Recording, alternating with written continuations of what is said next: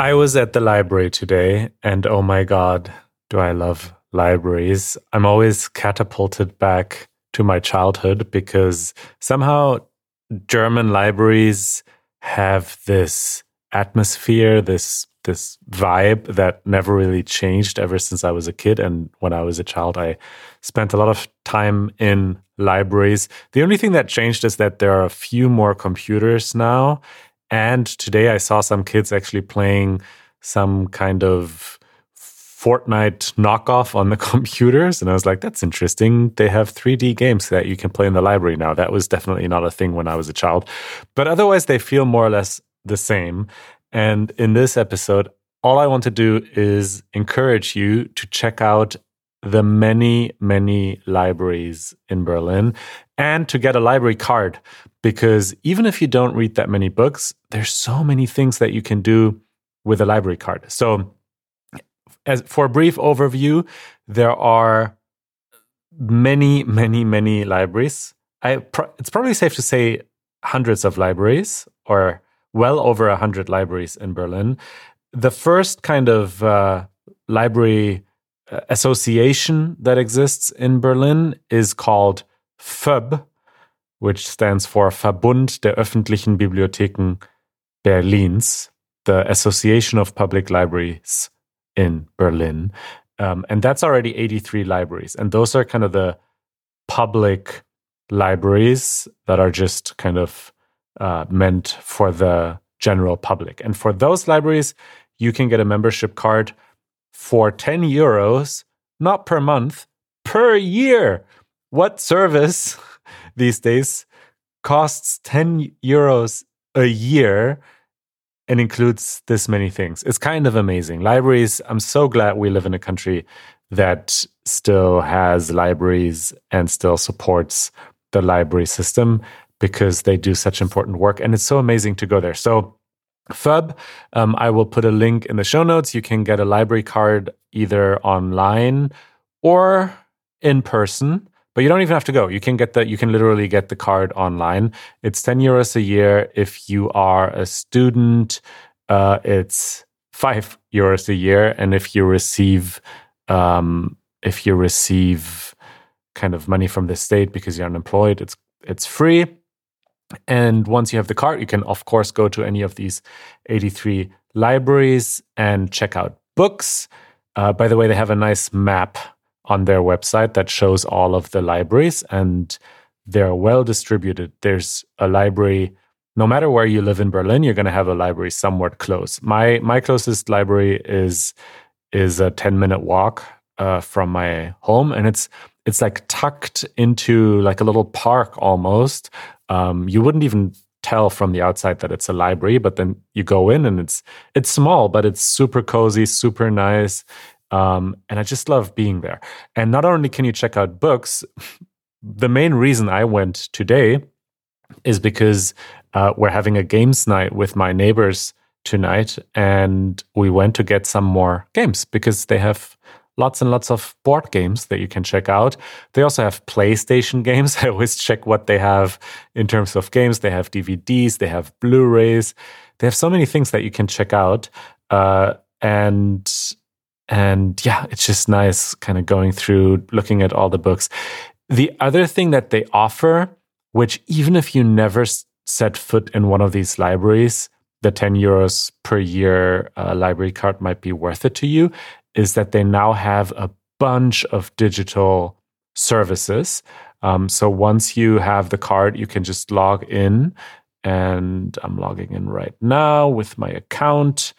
And the one that I use all the time, that if you don't have a library, like if you don't access this through your library, is super expensive, is Statista, which is a portal a I don't know a website where you can access um, statistics, studies, reports, um, and it's it's super useful if you want to know I don't know how many people listen to podcasts every day in Germany or what's the city with the highest crime rate. It, like they just have statistics and reports uh, about everything, and just just now I want to know Statista if you like just get a regular account from them, sorry, I'm doing some uh, real time research here.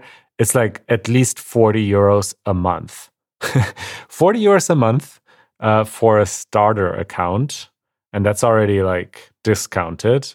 Normal personal account is 435 euros per month. And you just get it for free with the li- like you get it for 10 euros a month with the library card. It just blows my mind that that's just included. Um, even if you don't have any need for like reports and statistics in your life you get access to the full archive of der spiegel which if you don't know is like a super important famous uh, magazine that's been around for many decades. So you can you can look at any article they've ever published.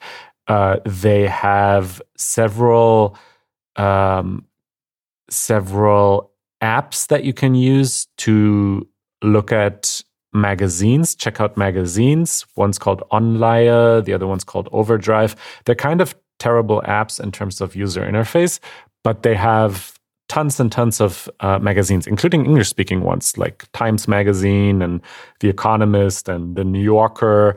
And yeah, you can literally install these apps and subscribe to these magazines. And I get a push notification on my iPad whenever a new issue of the New Yorker comes out, and I can just read it for free just because it's included in the library card.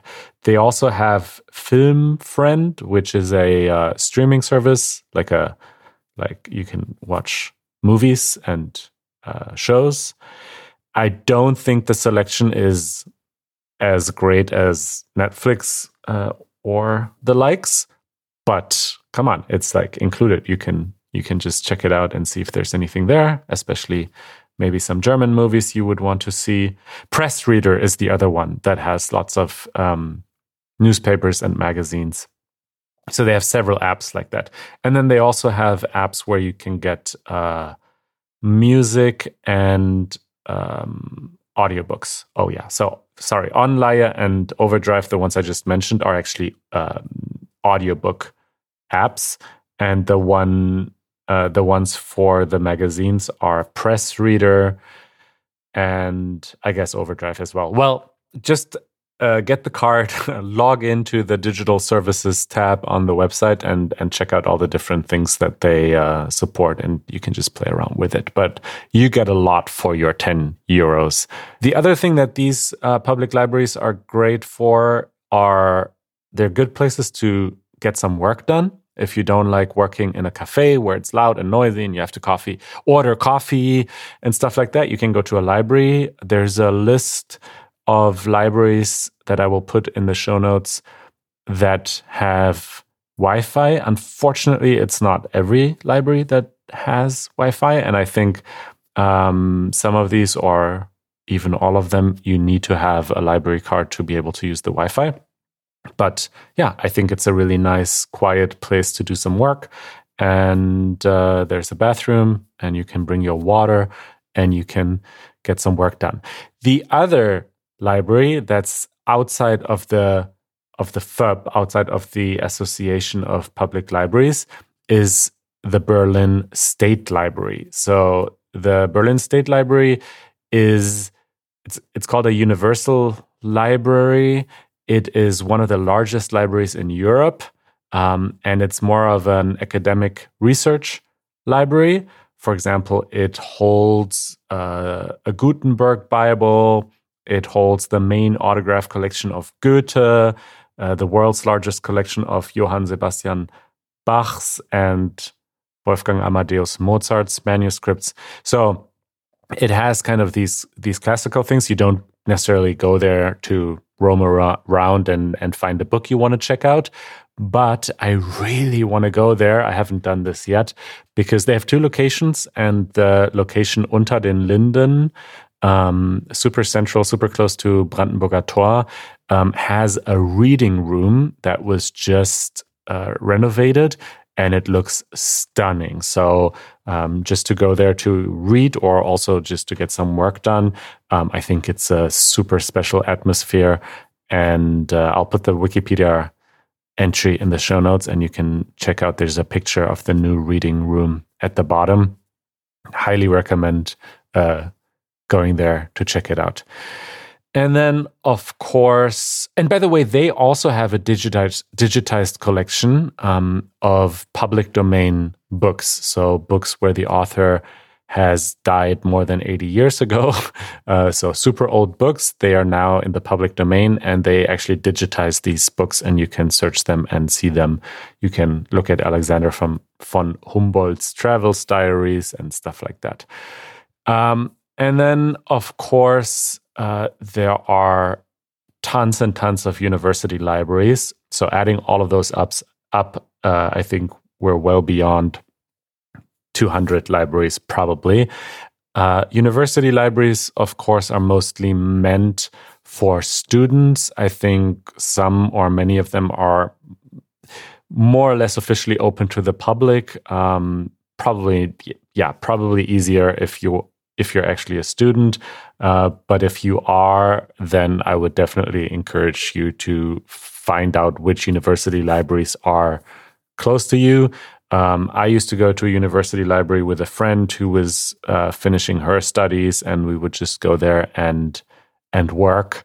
Um, these university libraries always have tons and tons of space to just get work done, desks and and and such. But their Wi-Fi, I know for a fact, you can only use if you're actually a student in Berlin. It doesn't matter which university you study at. I think they're all kind of under one umbrella. They all use the same Wi-Fi system. So if you're a student in Berlin at any university, you can use any of the libraries to do work. But um, but yeah. So in in uh, summary, I would just say if if you're new to the world of libraries in Berlin, just get get the regular library card. Uh, figure out which libraries are closest to you, check those out. Obviously, go to the big ones um, and just roam around, uh, check out some books, check out some games, uh, use the digital services. It is an amazing offer that's just there and that you should make use of, even if you're not reading that much.